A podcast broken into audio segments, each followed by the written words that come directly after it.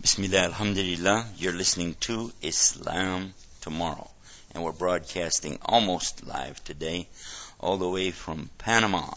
Not the Panama Canal, we're in Panama City, Florida. We're here with our brothers. It's after the Salat al-Fajr.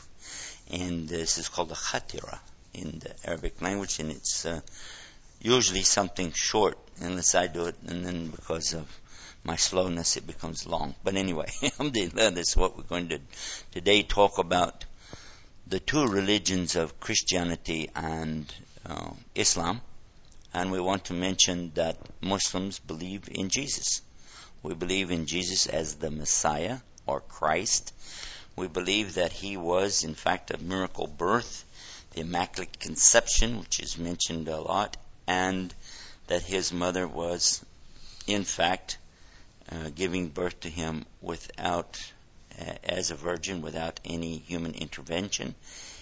Also, that Jesus' peace and blessings be upon him. He did many miracles by the permission of Allah, such as to restore even life to a dead person. Along the way, he also uh, helped people to become well who had been sick. They were cured miraculously, giving sight to the blind person.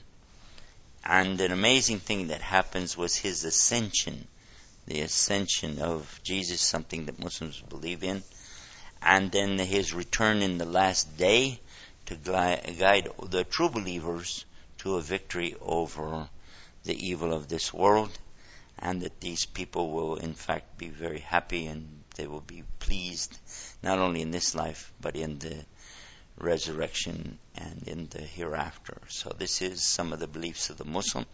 And I particularly wanted to share a story with you today narrated to us, not something in the Bible, although you'll notice some things in it that may remind you of the Bible, but it's a story that comes to us by way of Muhammad sallallahu alaihi wasallam.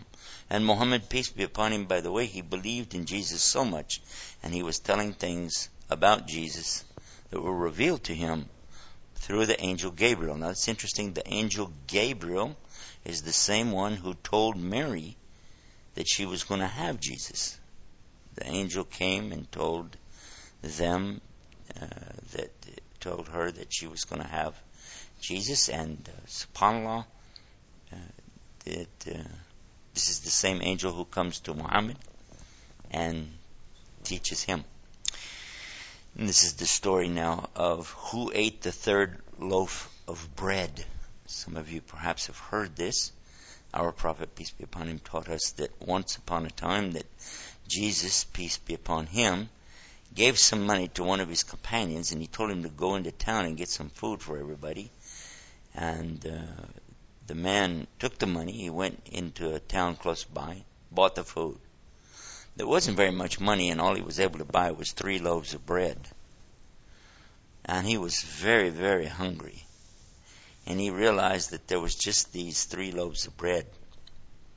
So he decided to eat one loaf of the bread himself. And then when he got back, he just handed the bread over to Jesus, who asked him, Who ate the third loaf of bread? And immediately the man said, but there are only two loaves of bread. And Jesus, peace and blessing be upon him, didn't say anything else, but they continued on the journey with their companions.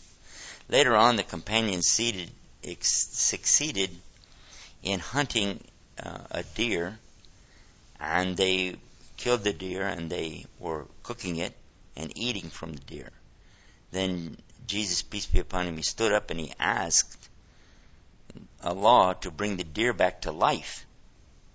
And in less than a second, the deer jumped back up and ran away.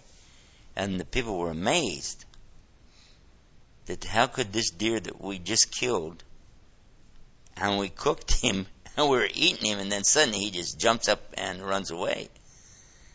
So then Jesus looked at the man who had gone after the bread and he said, I'm asking you by the one who brought this deer back to life.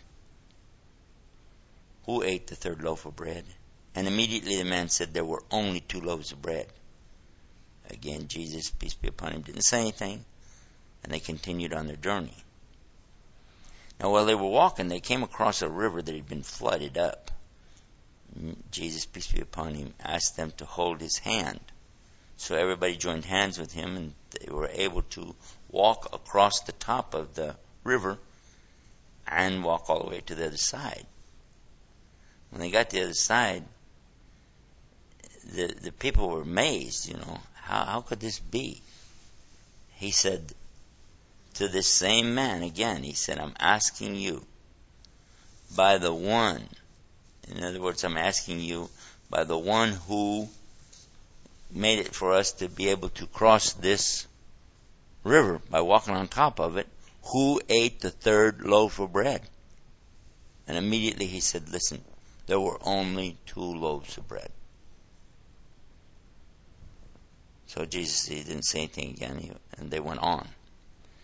Then they came to a desert. And that's when Jesus, peace be upon him, took three big piles of sand. Then he asked Allah, change this into gold. And this man was watching this. And suddenly the piles of sand became piles of gold. And he said, One pile is for me. And he looked at the man and he said, One pile is for you. And the third pile is going to be for the one who ate the third loaf of bread. The man quickly said, I'm the one who ate the third loaf of bread. And Jesus told him, Then all three piles of gold are for you, but do not accompany us anymore. But the man didn't care. He was so happy he sat down in front of his new fortune and he started dreaming of what he was going to do with it. He was smiling all alone, looking at his wealth Suddenly three thieves came upon him, and they saw, here's a man sitting alone with this huge treasure of gold. First thing they did, they killed him. Then they divided the gold. Each one of them took one of the big piles of gold. And then they sent one of them to go in and get some food so they could eat and then plan out their future. So one of the thieves, he went to town to buy food. No, he didn't take one of the loaves of bread like the other guy. Instead, he decided to poison the food so when he goes back, the people will eat the poison, they'll die, and he'll get all three shares of gold for himself. And this is what he did. But his friends who he'd left behind were also plotting against him. And they decided that when this man comes back, we'll jump him from the two sides, kill him, and then we'll divide up his share of the gold amongst ourselves. So they killed him when he came back, and then they sat down to enjoy their meal. And they ate the poisoned food. And a few minutes later, they both died, and they all were laying there. When Jesus, peace be upon him, came back, with his companions, they passed by the very same spot, and there they saw their former companion laying on the ground, and the other three thieves laying there too, all of them dead, and all three piles of gold laying there. And he pointed to this and he said, This is the life of this world. In the Arabic called Al Hayat Dunya. This is the life of this world. And this is what it will do for those who seek after it. The Prophet Muhammad, peace be upon him, is narrating this story and he's telling this. This is what Jesus said. What an amazing statement. The life of this world is just like this, that the people will chase it, even killing each other for it. And then what? And then what will you have? And when it's all over, you'll die too. And it'll all be left behind. And this is what happens for those who go after it. Then the Prophet Muhammad sallallahu he added, he said, whoever sets the akhirah, the hereafter, as his target, his goal, Allah will make his riches in his heart, and then Allah will gather his affairs for him, and the world will become to him, it'll come to him even though he's not chasing after it whatsoever. But whoever sets this world as his goal, then Allah will make him see poverty right in front of his eyes. he will let this man's affairs become disunited, and nothing will come to him of this world except what Allah has destined for him. Imagine that. Whoever chases after this world, then, uh, then Allah subhanahu wa ta'ala will make it so that all he's going to do is keep being aware of how poor he is and let his affairs become falling apart. Nothing will come to this man in this world except what Allah has destined for him. And may Allah subhanahu wa ta'ala give us the tawfiq or the success to know and realize that chasing after the worldly matters is of no real benefit for us. But to chase after the akhir, the next life, is what really, really will benefit us the most.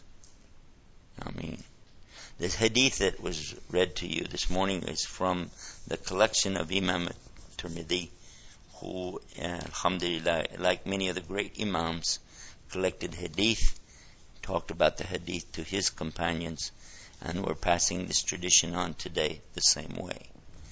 So to learn more about hadith, be sure and visit our website, islamtomorrow.com slash hadith. H-A-D-E-E-T-H. You're listening to Islam Tomorrow, broadcasting live today. Stay tuned for more right here.